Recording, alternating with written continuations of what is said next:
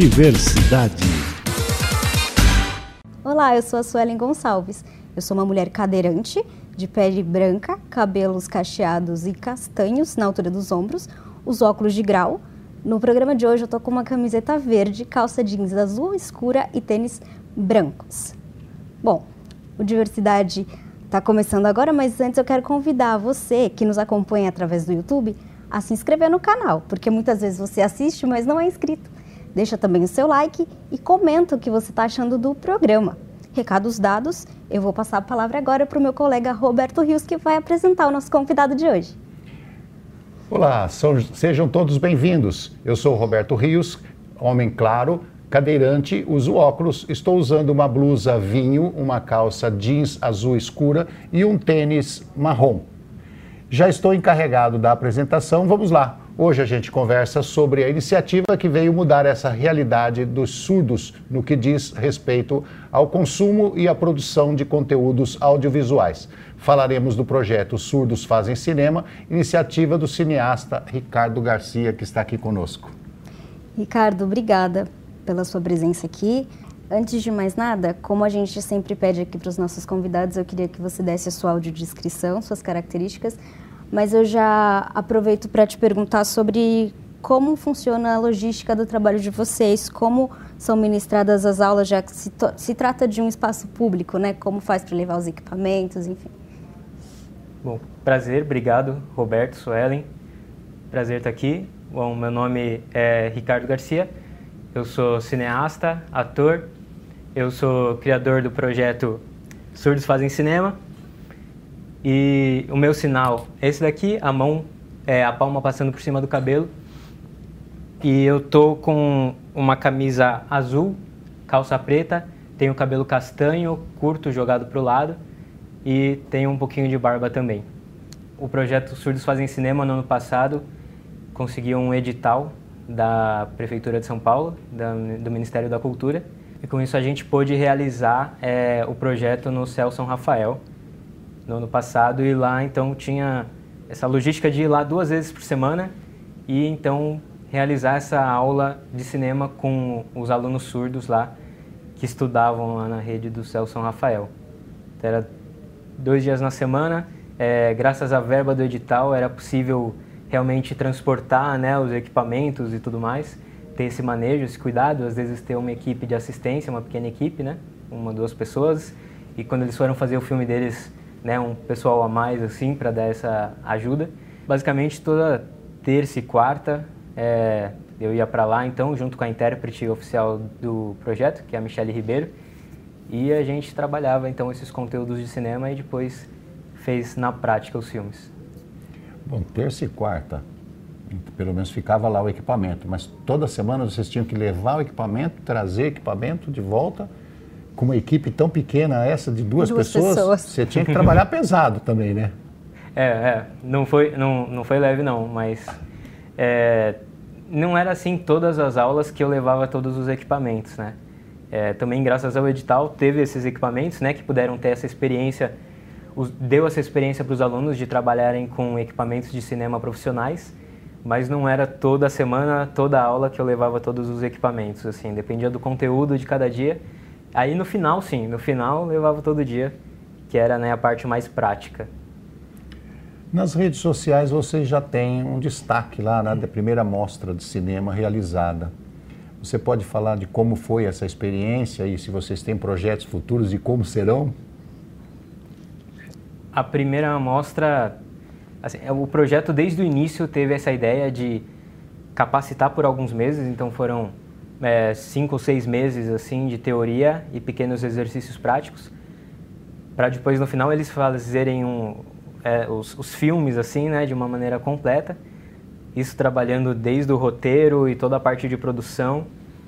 E então a mostra teve esse objetivo de mostrar esse trabalho que eles realizaram, o quão criativo assim e tecnicamente é, legal assim foi e combater capacitismo, né, combater a ideia de que é, surdos adolescentes não conseguem fazer um cinema bom, um cinema legal. A gente viu que dando oportunidade às ferramentas, eles fizeram algo incrível, extremamente artístico e bem, muito bem é, colocado que emocionou e surpreendeu muita gente na mostra, que inclusive, graças a Deus, foi um, foi um sucesso assim, né, de, de, de público, de engajamento. A comunidade surda é sempre muito parceira, né? Então a gente teve compartilhamento assim que saiu do nosso controle até, a gente não imaginava. E as três sessões que tiveram, as duas é, primeiras foram lotadas é, no Centro Cultural São Paulo, na Vergueiro, e a terceira foi no Céu São Rafael. E depois também foi, os filmes foram exibidos no, no aqui no, no Anhangabaú também.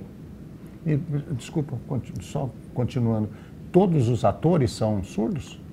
É, não só os atores, como todos os realizadores. em todas os, as partes do processo dos filmes, de todos Muito os filmes. Legal. Então, todos os alunos eram realmente surdos, então eles tiveram aulas de roteiro, aulas de cinematografia, aula de atuação, aula de direção, é, também uma base sobre edição. Então, em todas as etapas do processo, eles que, eles que comandaram. Eu dava as orientações, depois os instrutores auxiliares também estavam lá, né, para ajudar a mexer no equipamento e tudo mais, mas eles aprenderam, tiveram as ideias, desenvolveram, fizeram os filmes. E eu queria falar justamente sobre essa parte dos equipamentos, porque para que haja todo esse manejo, para que haja todo, tudo isso que você falou, todos esses processos, é preciso que hajam adaptações para eles, né? Que adaptações eram necessárias para que eles pudessem é, fazer um trabalho efetivo, é, realmente inclusivo, que eles realmente não tivessem ali nenhuma complicação no aprendizado? É, o, o que eu fui aprendendo trabalhando com o público surdo e com a ajuda também da professora de português, Kátia, lá no, no Céu São Rafael, que na verdade a gente pegou o mesmo horário do reforço de português que eles tinham na parte da tarde. Então a gente na verdade fez esse projeto em conjunto com uma aula de português e isso ajudou bastante, né? É, toda a pedagogia. É, então eu vinha com os termos cinematográficos, né? E ela auxiliava nessa questão do, do entendimento mesmo, né? Trazer do português para Libras, a Michelle é, intérprete e todos os intérpretes também do Celso Rafael foram essenciais para isso. Então, com certeza, o primeiro passo foi adequar o didatismo, a pedagogia e ter sempre os intérpretes lá.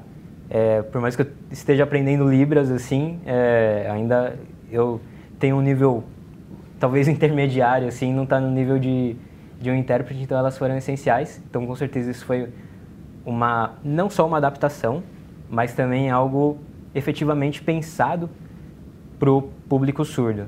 E eu fui entendendo, é, trabalhando com esse público, já também fazendo o, o, o meu curta Mate Ver, que, que deu origem né, ao, ao projeto, é, que quando você trabalha com um público surdo, é bom você trabalhar mais é, naquilo que é concreto, naquilo que é mais visual e não ficar filosofando muito de maneira abstrata, Sim. assim, né, com ideias abstratas que não que escapa um pouco, né, até a própria maneira de estruturar a, a língua.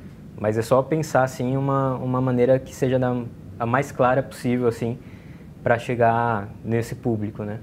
E agora também a gente está pensando até é, vocês tinham feito também a pergunta, né, sobre daqui para frente, né, é, para o futuro a gente pretende continuar, expandir, né, ter a possibilidade de realizar esse projeto em, em outros lugares, conseguir financiamentos, né, por diversas vias. E agora também é, a gente já está planejando já fazer um curso intensivo, né, porque tem muita gente sempre pedindo é, quando que vai ter, quando que vai ter oportunidade, né, então um curso intensivo aí aberto, né, a inscrição de todo mundo.